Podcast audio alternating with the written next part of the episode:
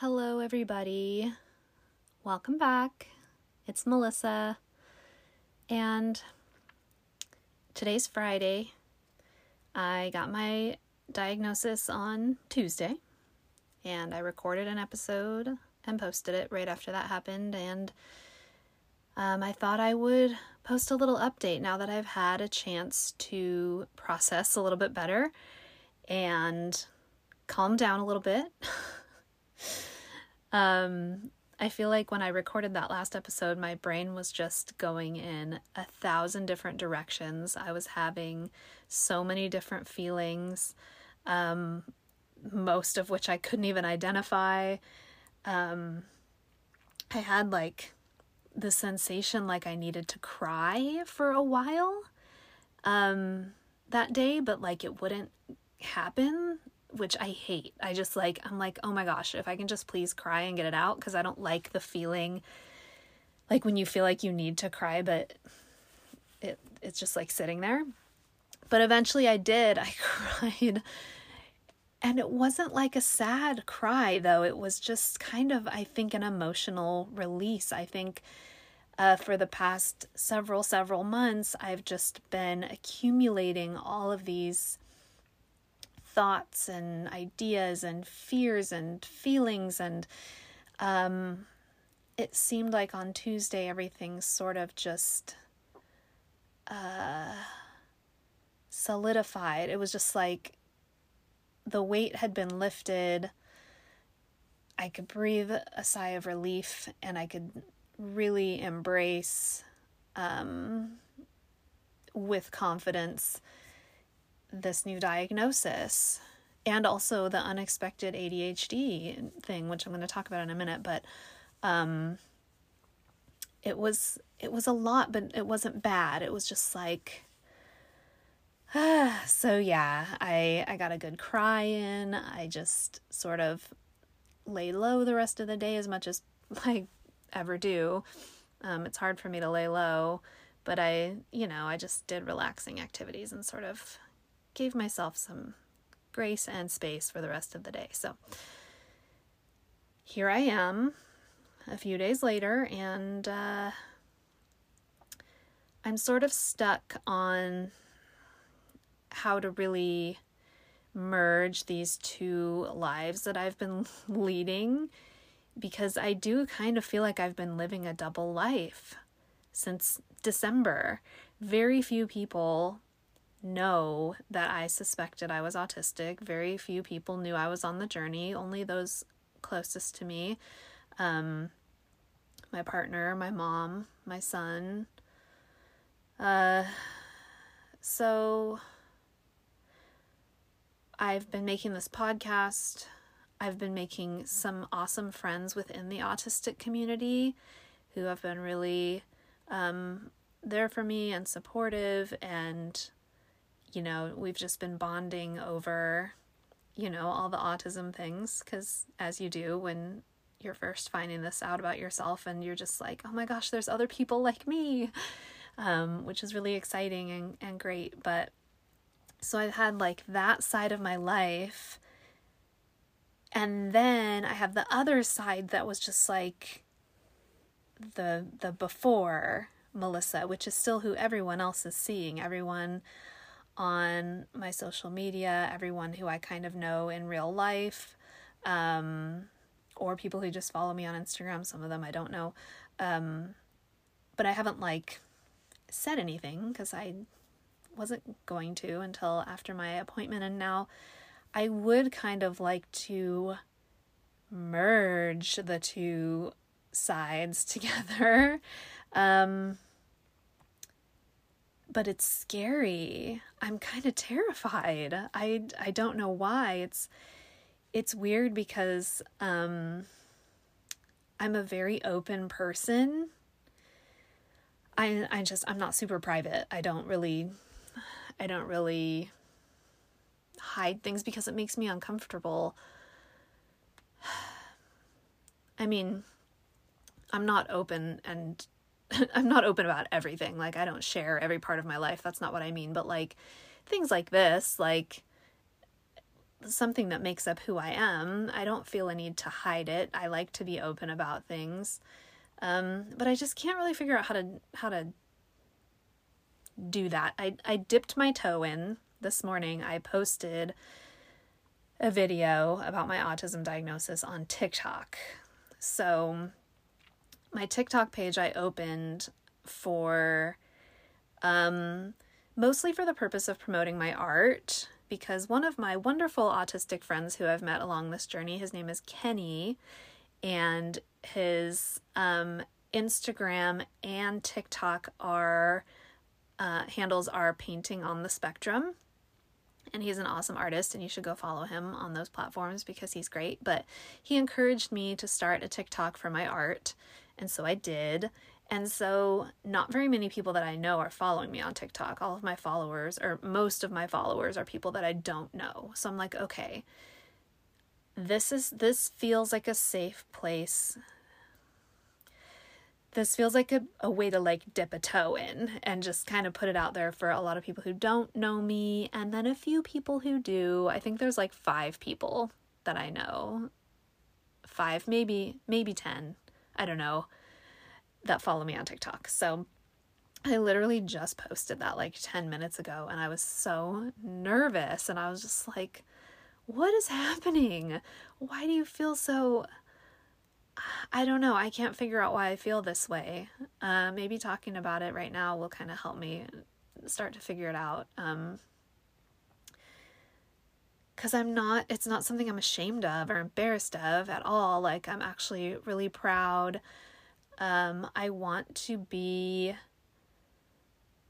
someone who talks about this. I think visibility is really important. And not to say that everyone with autism, you know, is required or expected to share um, so openly or be out there, you know, putting all their business out because I know some people don't want to do that. But like for me, I'm already a pretty open person and um just for me it feels right to be more visible, speak out a little bit, um, try and help with um, spreading awareness about, especially how autism looks uh, from different angles of the spectrum, I guess is the best way to say it. I don't want to necessarily um, make it a binary thing like between males and females because I know I've met some men who are autistic um, who identify a lot more with like the quote female presentation what we've what we've deemed the female presentation um so anyway all that to say i i do i want to be out there with it but i just i don't know i'm uh, i'll get there i'm just gonna have to i guess i'm just gonna have to rip the band-aid off and just post something and be like here it is, here I am, this is a thing, and just hope nobody says anything too ignorant or mean. I think that's that might be one of the things I'm afraid of because I'm sensitive, guys. I the rejection sensitivity is real. Like I really envy people who can be open online and who get um those sort of like hurtful hateful, judgmental comments, and they're able to just like mostly easily shrug it off or just be like, eh, whatever. And uh, uh, I don't know. I'm just, I guess I'm just nervous. Yeah, it'll be fine. It'll be okay. I, you know, why do I care? Why do I care? Yeah, I don't know It's very weird. Anyway, so um, the ADHD side of things. this has been a week of of kind of processing for me, but I haven't really had to process too deeply because honestly, like once I really looked at it, I was like, oh, you know, ADHD does make so much sense as a as a co-occurring thing for me. It really does. Now that I like had my eyes open to it. And this whole time, I've been a little bit questioning here and there about like whether I could have ADHD. And sometimes I would be like, do I have ADHD and not autism? But so much of the autistic things felt so accurate and similar and relatable that it was like, no, there's there's no way that I'm not autistic. But then that ADHD piece was kind of like over here whispering in my ear from time to time, being like, hey, you could have me too. So some of the things that I've kind of realized over the past few days looking back is like um I I do I am hyperactive. I am. And I guess I never really considered myself hyperactive because when I need to sit still, I can. But I don't like to. I really don't. Like, I have a hard time watching movies. This has been rough because my partner really likes movies. Um, so they'll want to have like a movie marathon. And I can't watch more than one movie in a row. It's really, really, really hard for me. Oh my gosh. They were bugging me for so long to watch Avatar. And I knew Avatar was like, I don't even know how long Avatar is. It's like six hours or something crazy like that. Five hours, six hours. It was on two separate DVDs when we watched it. So I agreed to watch Avatar only if we could like take a break for like a couple hours between the two movies because I just can't. I just can't sit that long. Same thing with road trips. Like, we live only three hours away from San Francisco, and I know a lot of people who will drive to San Francisco for the day and be like, oh, we drove up to the bay for the day and hung out and then drove back. And I'm like, six hours in the car in one day? No, can't do that. Every time we go up there, I'm like, we have to stay the night because I can't spend six hours in the car in one day. No way. That's so much sitting. So, you know, I'm, I am. I guess, yeah, that means that is a hyperactivity thing, not, and not only externally, too. I feel like my mind is very hyperactive. There is not a moment that goes by that I am not thinking all of the thoughts. But again, this is a thing that's like you're only familiar with your own experience, right? I had no idea that not everyone's brain was like that. Like, because mine's always been like that. So, how am I to know that not everyone has this constant, constant, constant narrative, looping thoughts, questions, um, analyzations, always, at all times? Um, so, there's that. Um, I'm also very sensory seeking um, there are certain times that I'm sensory avoidant, um, but I do love sometimes to have some uh, more intense sensory experiences. Um, my a lot of my special interests have been activity based because I think I do enjoy movement and other sensory types of things. Like some of my special interests have been um, aerial arts, for one thing. I've been an aerialist for, mm, oh my gosh, a long time seven years maybe. Do aerial silks, hammock, lyra, all of the things, all of the spinning, the hanging upside down, the climbing, the swinging. Love it. Love it so fun. Um, I recently took up roller skating. There was a long period of time when I was rock climbing all the time. Um, I love CrossFit. I love Olympic weightlifting, hiking, running, photography. Um, there was a time in my life, a six year period of time uh, in my 20s, when I was a DJ. And I would DJ at raves and clubs.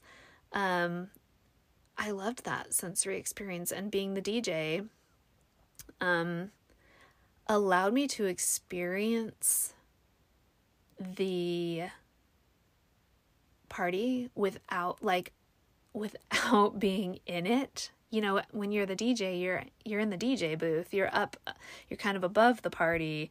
You're looking down at it. You're observing. You're playing the music. And that was great.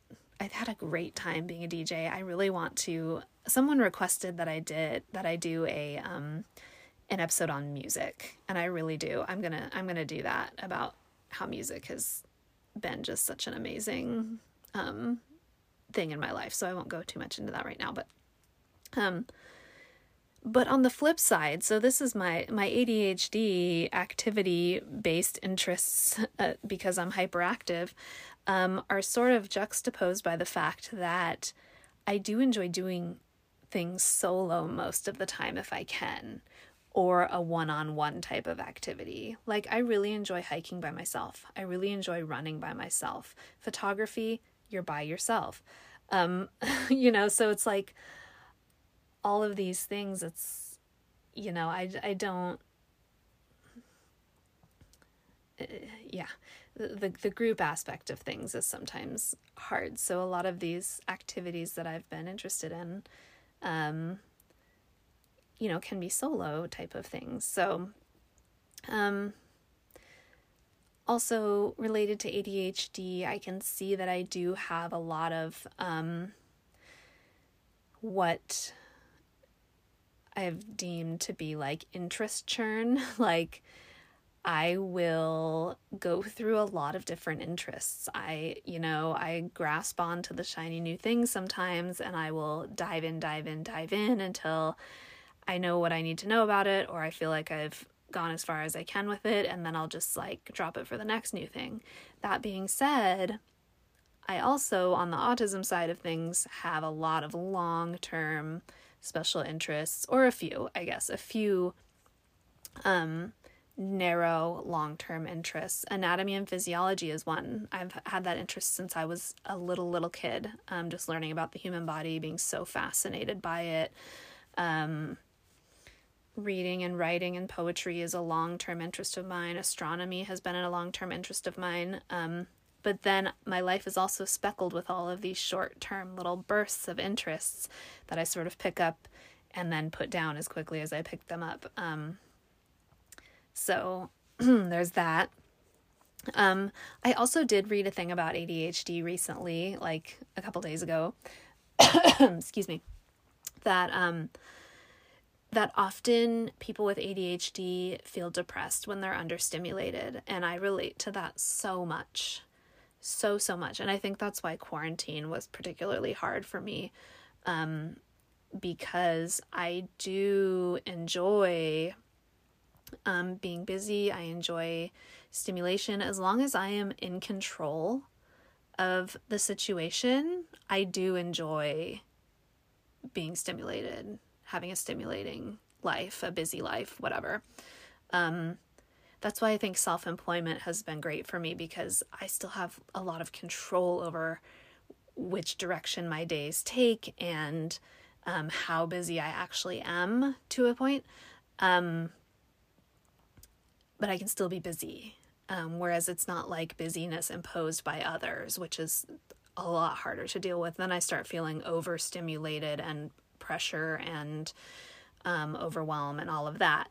Um, so, but when quarantine hit and my partner and I closed our business because we had to, because we were gym owners, and we had to go into lockdown, like suddenly I went from having very structured, busy, full days, full of things that I loved to do, which was amazing, to like a dead stop, having no business, nothing to work on, nothing to put my energy into. It was just, yeah, that was a lot. And I feel like it, that's still is a theme in my life where it's I, I feel very understimulated still um, because I'm kind of just still trying to get back on my feet from all of that.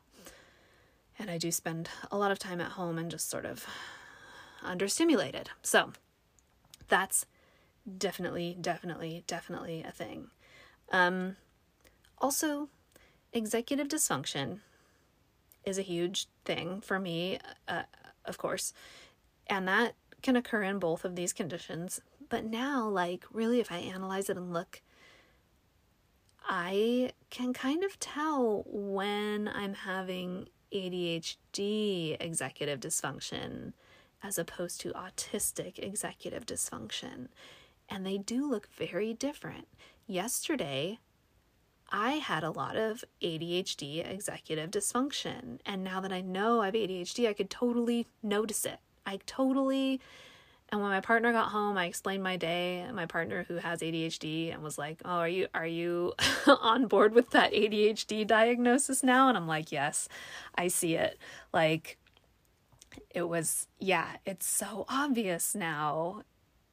Oh man, guys. Um so and I think and the final big revelation that I've had um, is that I always thought like I couldn't have ADHD because I can pay attention.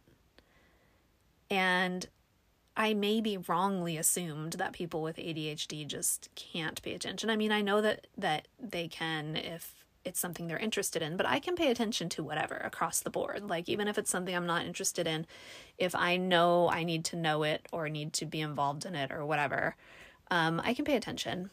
That's fine. Um, but I think where the ADHD comes in is I get very impatient in situations where I'm having to pay attention to something whether I'm interested in it or not, if it's not moving at a fast enough pace for me, I get very impatient and very like anxious as a result because um okay, take my math class that I'm taking for example. Um sometimes there are things that are just very obvious and very easy Yet my instructor will spend like a very long time explaining them and then re explaining and then re explaining. And I'm like, I got it, I got it, I got it. Let's move on. Like, I get very, I just want to move on. I got it. But I know some people in my class maybe need additional explaining. And this is why I just do better if I can move at my own pace. Classroom situations are hard for me in that way because, um, because I want to move fast. If I catch on to something, I want to move to the next thing. Um, on the other side of that, though, this maybe is where the autism comes in because I do have a hard time sometimes processing information. So if I don't catch on to something, um, like if something's being explained in a way um, that's not like meshing with the way that I understand something, um, that can also be a problem. Then it's like the opposite problem. Like, I need someone to slow down and help me and explain each step and get into the details. And like, I have a lot of questions and I need time for certain things to sink in and process before I can move on. So there's like both sides of that coin too. So, really, like when I look at it, it seems like these two things existing in me um, really play into each other, and sometimes, uh, sometimes they play well together, and sometimes they fight with each other. It's like siblings. It's like I have two diagnoses that are siblings. Sometimes they fight, and sometimes they get along. And looking at it that way really just it clears up so much. It really does. And I'm really happy about the ADHD diagnosis. At first, I was um not that I was unhappy about it. At first, it was just like kind of shocking and I was like unsure about it and but I trusted on the other hand, I trusted my clinician. Like she seemed to really she's experienced and knows what she's talking about. So it's like, okay, well I trust her, but also like what? but yeah, the more I look and the more I think and the more I analyze, uh, yeah, yes, it makes so much sense. And uh, I'm just embracing it all. It's great. And I really just do want to be a proud. I almost use the word spokesperson, but that seems too formal. like, I want to be a spokesperson for the brand of autism. Um, but you know what I mean. Like, I just want to be proud and show everyone that neurodiverse people, we're capable. We are capable. Yes, there are struggles that come along with neurodiversity, but we are smart, capable, kind, wonderful people. You know what I mean? Like, I just want to help squash all the stereotypes. Yeah. So, wish me luck on my coming out journey. It was easier to come out as gay for some reason. It was just like, oh, well, I'm gay. Who cares? I'm going to date women now. But this feels more daunting. Um, yeah. I don't know. Maybe because I, I I might have some internalized ableism going on. I can admit that. I still haven't worked out all of my own ableist ideas. I mean, it's the same thing with like anything that we've been that's been indoctrinated into us, right? It takes a long time to unravel all of that stuff. So, I'm working on that. Um oh, it's just, yeah. This is a journey, guys. It has been a journey. But I appreciate um, everyone out there who's listening and everyone who's reached out. And even if you haven't reached out, just if you're listening, if you're subscribing, if you're, um, you know, spreading the word, if you're, you know, it's just, it's great to have a community of people to talk to who understand and it's been really great to be able to verbally process everything out loud. It's helped so much. Um, I'm really glad I started doing this, and I'm going to keep doing it. This isn't the end. Like, I'm not like, oh, I got diagnosed, so now that's it. Um, I really, there's a lot more to unpack and a lot more to to talk about. So, I'm even thinking that I might start doing like a few interviews here and there. And I don't like the word interview, that also sounds too formal, but just chatting with some other autistic people. Um, about autism things and maybe even like ADHD things and maybe like the co the co-occurring funsies that happen with those things and and all of that. I mean, who knows where this will go, but anyway, okay. I got to get going. I got to get on with my day. I got to go grocery shopping before the stores get busy and Thanks everyone for listening. And as always, you can reach out. I will leave my contact info in the show notes. And uh, I'll talk to you next time. Hope everyone has a fantastic day. Bye.